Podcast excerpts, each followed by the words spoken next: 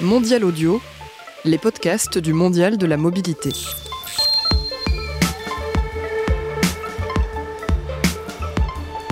Bonjour, je suis Émilie Vido, je suis journaliste chez Binge Audio et je suis ravie d'être avec vous aujourd'hui au Salon de l'Auto en direct sur les réseaux sociaux pour vous présenter une courte série d'émissions, trois exactement, qui s'intitule Génération Je prends la route. Qu'est-ce que ça veut dire Génération Je prends la route? Eh bien, on va mettre un coup de projecteur sur les interrogations, les comportements, les aspirations de la jeune génération qui prend la route. Ils vivent en banlieue, dans les grandes villes ou dans les petits villages reculés de campagne. On est allé à leur rencontre, on est monté dans leur voiture, on a visité leur garage et on a discuté sur leur canapé Grâce à leurs témoignages bruts de décoffrage, vous allez voir, on va tenter de répondre à un certain nombre de questions avec des experts. N'ayez pas peur, ils sont très sympas et pas du tout barbants. Des questions qui nous tracassent tous quand on prend notre voiture. Comment j'apprends à connaître mes limites quand je suis au volant? Pourquoi je ne peux pas m'empêcher de décrocher mon téléphone portable quand je conduis à 100 à l'heure sur l'autoroute? Et comment j'arbitre mon désir de liberté avec cette injonction sécuritaire qui pèse sur mes épaules? Quelle liberté je suis prête à sacrifier pour me sentir en sécurité Bref, vous l'avez compris, on veut libérer la parole sur les nouvelles citoyennetés de la mobilité Ok, c'est un peu pompeux, alors je reformule. C'est quoi être un bon citoyen au volant, à moto, à trottinette ou à roller en France au XXIe siècle? Avant de rentrer dans le vif du sujet, avec notre deuxième émission Portable au volant, vous n'êtes pas sans savoir que le groupe Massif est engagé depuis 30 ans dans la prévention et ils avaient un mot à vous dire. On accueille tout de suite Marie-Christine Chardon, responsable du pôle prévention groupe Massif. Bonjour Marie-Christine. Bonjour Émilie. Euh, oui, effectivement, nous avions euh, quelques mots à dire. Euh, quelques mots à dire parce que hum, le groupe Massif est engagé de longue date au niveau de la prévention. Cela fait près de 30 ans, je crois que nous étions les seuls à commencer à travailler sur cette thématique il y a près de 30 ans donc. Et nous nous sommes attachés depuis quelque temps à appréhender le sujet de la sécurité au volant d'une matière nouvelle, différente. Et notamment auprès des jeunes populations, les milléniums. Loin de nous l'idée de les stigmatiser. Hein. On a tous fait la fête, on a tous roulé un peu vite. Euh, euh, non, au, contraire. Hein. Euh, mais simplement, les messages que nous délivrons, on souhaite le faire sur un ton différent et aller chercher les jeunes où ils se trouvent, à savoir sur les réseaux sociaux. Et justement, bah, sur Meet Josio pour ce soir. Alors s'adresser à eux sur un ton drôle, décalé, leur donner des trucs et astuces. C'est aussi ce que nous avons fait avec MySifi. MySifi, un réseau social euh, résolument tourné vers les, vers les millénials, hum, pardon, décidément les 18-24 ans, on va le dire comme ça. Et euh, MySifi, eh bien, c'est rentrer safe et faites un selfie en fait, hein, c'est la contraction. Dites-nous que vous êtes bien rentré au fond. Donc oui, effectivement, c'est ce que nous souhaitons, que nos jeunes rentrent sains et saufs. C'est tout l'enjeu, effectivement, de la prévention aujourd'hui au niveau du groupe. Merci Marie-Christine. Alors je ne sais pas si vous le saviez, mais apparemment 9 Français sur 10 utilisent leur smartphone au volant, lisent leur mail, voire carrément jouent avec leur mobile, tout en sachant pertinemment que c'est dangereux, en plus d'être interdit. Je vous donne quelques chiffres. Téléphoner en conduisant multiplie par 3 le risque d'accident et composer un message par 23. Bon, qu'on se le dise, hein, ça n'empêche pas la nouvelle génération, et pas seulement d'ailleurs, leurs parents euh, sont aussi des mauvais élèves, de souffrir de la téléphonite aiguë au volant. Pourquoi les millennials décrochent-ils en conduisant? Est-ce que c'est vraiment dissuasif de durcir la loi, de taper au portefeuille les conducteurs? Eh bien, on en parle tout de suite avec Caroline Gastard, experte en sécurité routière auprès du groupe Massif. Bonjour Caroline. Bonjour Émilie. On est ravis de vous accueillir en direct au Salon de l'Auto pour échanger autour de cette question qui est vraiment d'actualité. Comment arrêter d'utiliser compulsivement notre portable au volant? Caroline, est-ce que vous faites partie de celles qui parviennent à ranger leur portable dans leur sac à main lorsqu'elles conduisent? Alors ça c'est une soyez honnête difficile. Bah, disons que je, crois que le problème du téléphone portable c'est dans la vie en général et en tout cas pour ma part euh, j'essaie de réfléchir aussi et de donner des priorités euh, dans ma vie en général euh, à ce qui est urgent, ce qui n'est pas urgent et je crois que c'est un peu ça aussi la réflexion dans le téléphone portable et je crois que ça s'inscrit également dans une dimension beaucoup plus générale que, que la route. c'est aussi dans la dans la vie de tous les jours, au restaurant, au théâtre au cinéma, euh, avec des amis. Euh, quel, usage on a de son téléphone. Et effectivement, la, la, problématique, vous l'avez posée tout à l'heure dans l'introduction, comment faire? Est-ce que qu'est-ce qui peut être efficace? C'est bien toute la difficulté. Je crois que la première chose serait peut-être prendre du recul aussi par rapport à son usage, parce que je pense que chacun d'entre nous, on n'a pas le même rapport en fonction de la profession, de la vie qu'on mène, par rapport à ce, fameux téléphone, qui a aussi plein de bons côtés, mais euh, d'autres côtés qui sont peut-être plus pervers. Hein. Donc je crois que la première chose, euh, ce serait de prendre du recul aussi, et c'est ce qu'on invite à faire, en tout cas en prévention, euh, lorsque l'on travaille sur ces problématiques. déjà, dans un premier temps, d'essayer de, réfléchir à l'usage qu'on fait de ce téléphone. et peut-être qu'il est peut-être parfois trop marqué dans nos vies. Alors à vous écouter Caroline, on comprend que portable, drogue, alcool, c'est un peu le même combat, c'est un combat compliqué apparemment. Malgré la dernière campagne de la sécurité routière au volant, le téléphone peut tuer, rien n'y fait. Les automobilistes continuent à décrocher en conduisant, à lire leurs mails ou même à jouer.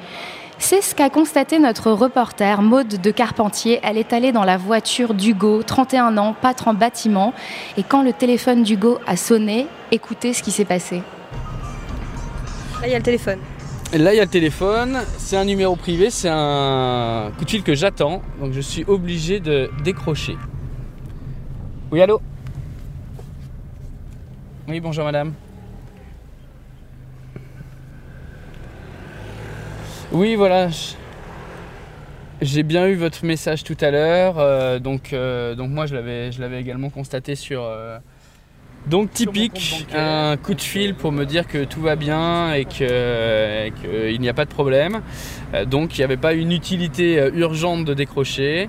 Euh, mais c'est un coup de fil que j'attendais, c'est un numéro privé donc je ne peux pas savoir qui rappeler ensuite. je suis coincé dans les petites rues de Marseille avec impossibilité totale de me, de me garer, de trouver une place rapidement pour pouvoir décrocher. Donc je décroche alors que je suis sur la route. Et votre conduite a changé, moi j'ai remarqué. Vous avez par exemple ralenti, vous vous êtes un peu arrêté, vous êtes resté au milieu de la route, mais sans warning, sans rien du tout. Oui, c'est vrai. Alors euh, il faut trouver une place pour se garer. J'ai vu que c'était un quartier qui avait pas énormément de voitures. Je vérifiais s'il y avait une voiture derrière moi. Et puis après, oui, euh, je suis resté à divaguer sur, euh, sur cette rue. Est-ce que ça vous arrive aussi d'écrire des SMS, d'en recevoir? Euh, D'écrire des messages, on essaie d'en faire de moins en moins parce que je me suis fait plusieurs frayeurs euh, sur l'autoroute notamment. On est sur une ligne droite, il n'y a pas énormément de voitures, donc euh, on, s'autorise à le faire et en fait on fait des écarts incroyables hein, de 3 mètres sur un côté comme de l'autre. On ne voit pas la voiture qui est en train de nous dépasser. donc c'est vraiment très dangereux. Donc euh, j'essaye au maximum et euh, maintenant je, m'enregistre sur des messages vocaux ou alors je dicte mes textos sur mon téléphone portable. Et alors pourtant tout ça c'est interdit par la loi, c'est puni, il y a des amendes si on vous prend avec votre téléphone, quitte main libre, texto. Qu'est-ce qui pourrait vous dissuader encore plus alors?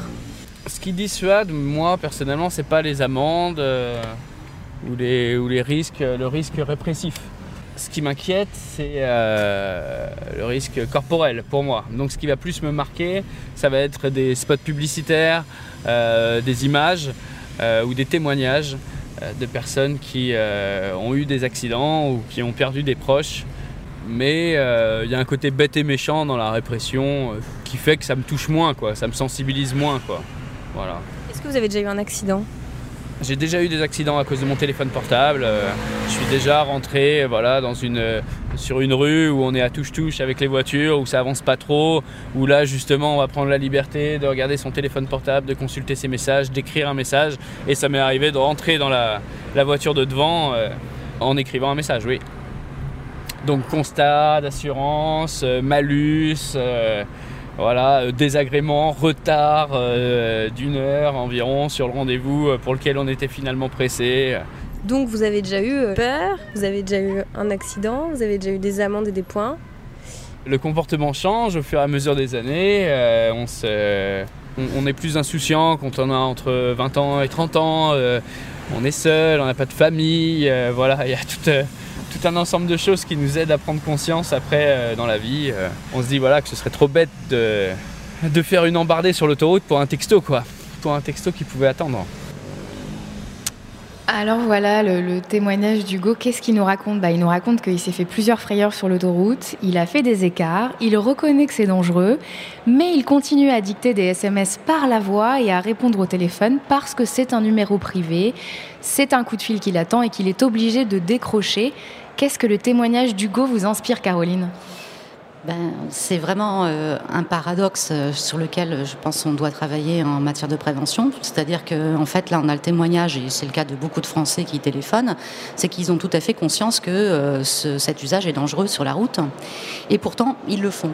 Et donc, je pense qu'on l'entend bien à travers son, témoignage, bon là, qui est, on va dire, dans, le cadre d'une vie professionnelle, c'est qu'il il cherche quand même, il le dit bien, à être sensibilisé par rapport à des images, des accidents. Et je crois qu'on touche aussi quelque chose qui est intéressant, c'est que le téléphone est arrivé finalement euh, dans nos vies il y a très peu de temps. Et un peu comme euh, au début de l'automobile où on connaissait pas vraiment les, conséquences des chocs parce que c'était des nouvelles traumatologies, crois que les, Français ont peut-être aussi besoin euh, d'avoir, d'être sensibilisés sur ce, nouveau risque.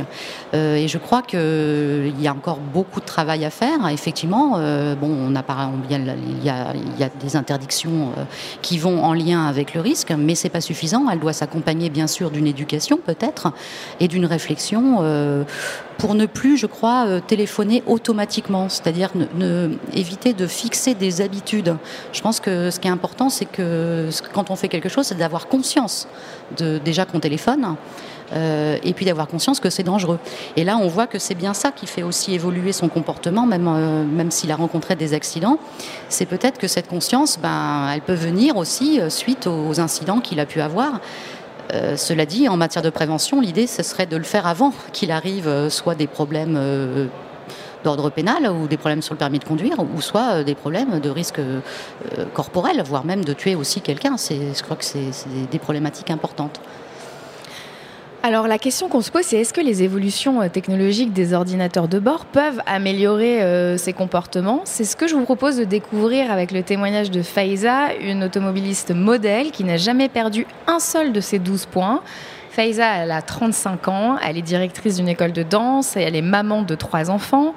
La jeune femme nous reçoit dans son bureau, overbookée entre deux rendez-vous. Elle nous parle de sa voiture, une Peugeot 3008 où, grâce à la technologie, elle arrive à gérer conduite et vie professionnelle d'une main de maître. Écoutez. Je suis euh, superwoman, obligatoirement. J'ai plusieurs casquettes. Je gère les salariés, les élèves.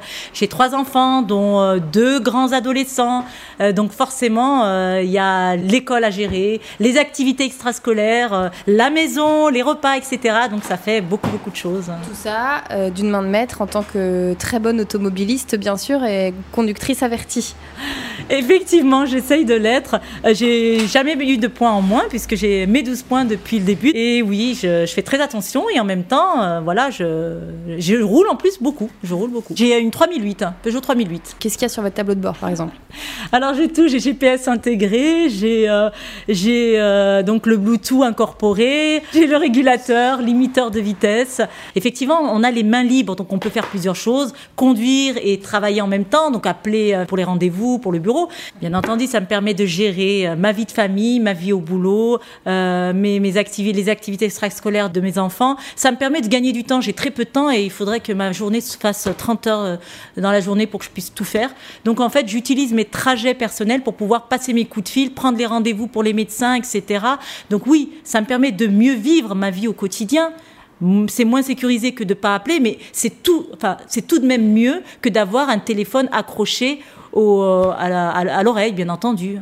En fait, en partant du bureau, j'ai jamais fini. Donc je me dis, bon, alors ça, j'appellerai au moment de sortir du bureau, bah, j'appellerai là, j'appellerai là. Ah oui, j'ai un élève à rectifier le planning, donc j'appellerai la secrétaire dans la voiture pour rectifier. Je l'appelle pas maintenant parce que j'ai deux, trois choses à finir. Voilà, on n'a jamais fini en fait. Et on se dit, bah, dans la voiture, pendant le trajet, je ferai ça, je ferai ça et je ferai ça. Est-ce que c'est une voiture où il y a carrément des écrans pour les enfants derrière?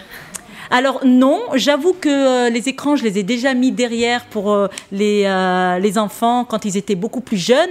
Mais aujourd'hui, en fait, ils se contentent de... Oui, ils ont une tablette quand même entre les mains, bien entendu. Mais il n'y a plus les écrans accrochés au au, siège conducteur et passager à l'arrière. Ça me servait quand les enfants étaient très petits. De toute façon, on sait très bien que si l'enfant n'est pas occupé dans la voiture, au bout d'un quart d'heure, il commence déjà à brailler. Donc en fait, on va l'occuper avec euh, des dessins animés, des choses comme ça, ce qui va faire qu'on va moins s'énerver. Et si on, est moins énervé, on va avoir tendance eh ben, à se fatiguer moins, donc à gérer mieux la conduite, à anticiper mieux. Tout ça, c'est lié. C'est lié. On se reconnaît évidemment euh, dans le témoignage de Faiza, nous, Superwoman, qui devons gérer le boulot, les enfants et la vie de famille. Alors, euh, vous, Caroline, quand vous écoutez le témoignage de Faiza, euh, quel changement de comportement vous avez le sentiment que les innovations technologiques apportent? Bah, je, crois qu'à entendre le témoignage, effectivement, on se retrouve un petit peu tous, euh, puisqu'il y a une accélération aussi du nombre de choses à faire dans une journée, donc que ce soit dans la vie professionnelle, mais aussi dans la vie personnelle, puisque là, on a un témoignage de quelqu'un qui est maman, euh, qui est active. Et je crois qu'effectivement, les innovations technologiques, ben, elles vont dans ce sens, hein, essayer de nous permettre de pouvoir euh, gérer le plus de choses dans une seule journée. Euh, simplement, effectivement, euh, à partir du moment où ça se retrouve dans les véhicules, euh, ben, je dirais que là, on touche peut-être l'effet un peu plus pervers de, ces innovations qui finalement euh, peuvent avoir aussi des, aspects positifs. Hein, et, on voit que effectivement, la maman, euh, elle, euh, elle attend peut-être, et ça je crois que c'est peut-être avoir conscience aussi de, du fait d'attendre d'être dans son véhicule pour euh, gérer un certain nombre de choses. Et là, c'est peut-être aussi un problème de la valorisation de ce que c'est conduire. Euh, conduire, c'est quelque chose de complexe. Euh, il y a beaucoup de monde maintenant sur la route. Euh, il y a beaucoup de choses à gérer, beaucoup d'usagers vulnérables. Et euh, je crois que effectivement, ces innovations technologiques bah, nous laissent peut-être des fois, nous amènent à penser euh, que bah, conduire, c'est quelque chose de tout à fait banal. Euh, alors qu'il y a énormément de choses à gérer, surtout bah là je pense euh, à Paris, peut-être euh, pour certains qui vont sortir du salon de l'auto, il y a encore du monde, il y a beaucoup de choses à, beaucoup de choses à traiter hein, comme, comme type d'information. Euh, J'ajouterais aussi une dernière chose dans ce témoignage qui est intéressant, c'est peut-être le côté éducatif. Parce que je crois que aussi euh, par rapport euh, nous en tant que parents, on donne aussi un peu le ton à nos enfants de cette euh, de cette vie et bon euh, voilà tout ce qu'elle va faire, faut penser aussi qu'en tant que parents avoir un petit peu de recul, de se dire que bah, c'est aussi ce que voient nos enfants. Et je crois que même les établissements d'enseignement de la conduite ou même les, les sensibilisations qui vont s'opérer, je, pense que le premier référent c'est quand même le parent. Et donc ça c'est aussi quelque chose euh, à réfléchir également en prévention. Alors j'ai lu euh, il y a quelques jours cette interview euh, d'Hervé Marchal euh, qui est paru dans le, dans le journal Le Monde. Donc Hervé Marchal c'est un enseignant-chercheur en sociologie à l'Université de Bourgogne à Dijon et il explique que l'innovation euh, technologique va dans le sens d'une complicité toujours plus grande entre l'usager et son véhicule. C'est ce, que, ce que vous disiez euh, tout à l'heure Caroline. Donc, elles vont, euh, ces innovations, de plus en plus autoriser le conducteur à faire autre chose que conduire, et c'est ce que tout le monde attend finalement. La voiture était déjà une extension du domicile, et elle va devenir un complément du bureau, c'est ce qu'on voit dans le témoignage de Faiza. On peut déjà recevoir ses appels sur écran, un écran tactile à bord. L'objectif est de libérer du temps pendant les déplacements, cumuler dans sa voiture plusieurs états intérieurs, travail, détente, shopping, et en fait la voiture devient une extension de l'habitat quotidien. C'est ce que vous disiez. Est-ce que ces évolutions technologiques, elles peuvent mettre en péril notre sécurité ou au contraire la renforcer? En fait, ça, c'est tout le travail euh, euh, un travail de réflexion entre les, concepteurs des, automobiles et puis euh, tous les chercheurs qui montrent euh, justement ces nouveaux accidents. Là, je, le répète, hein, on va dire que ce sont vraiment des nouveaux accidents avec la problématique du téléphone. Donc, euh, je pense que par exemple une tablette, ça peut être aussi quelque chose qui peut qui peut être très pratique, notamment dans les quand on est arrêté sur un parking. C'est pas forcément en circulation. On peut aussi tout à fait avoir beaucoup plus de facilité à recevoir un appel sans avoir le, le téléphone en main, par exemple. Donc tout ça, il va y avoir un côté toujours pareil, hein, c'est ni blanc ni, ni noir, un côté aussi très sécuritaire, et puis un autre côté, euh, je dirais peut-être dans le mésusage ou dans, dans l'abus, euh, qui peut entraîner des conséquences, et notamment nous faire euh, croire que euh, on est des, des super euh, women ou des super men, et qu'on peut tout faire, c'est-à-dire conduire, en même temps téléphoner, gérer un contrat, gérer la famille, et je crois que là-dessus, c'est une problématique d'ordre général qu'on retrouve dans la vie, et en prévention, peut-être que de revaloriser aussi l'acte de conduite. Euh, c'est peut-être la première chose à faire avant de parler de tous ces distracteurs, parce qu'on parle du téléphone, euh, du SMS, mais il y en a plein des distractions aussi en voiture. Hein. Eh bien, merci beaucoup Caroline et merci à vous qui nous avez suivis en direct sur les réseaux sociaux. Merci à la Massif, aux équipes Binge Audio et à notre reporter Maude de Carpentier. Nous, on se retrouve samedi 13 octobre à 15h pour une nouvelle émission Génération Je prends la route, toujours en direct du salon de l'auto. On parlera ensemble de la façon dont nous arbitrons notre désir de liberté versus la nécessité de veiller à notre sécurité et à celle des autres. Bonne soirée.